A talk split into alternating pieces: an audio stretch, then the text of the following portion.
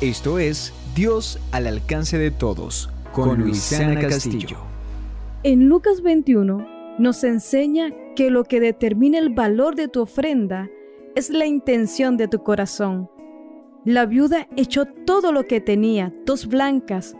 Eso equivale a un cuarto de centavo de dólar americano, mientras que los ricos echaban de lo que les sobraba.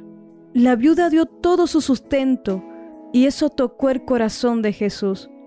Hay acciones que van a llegar a la presencia de Dios y que van a provocar la bendición sobre tu vida.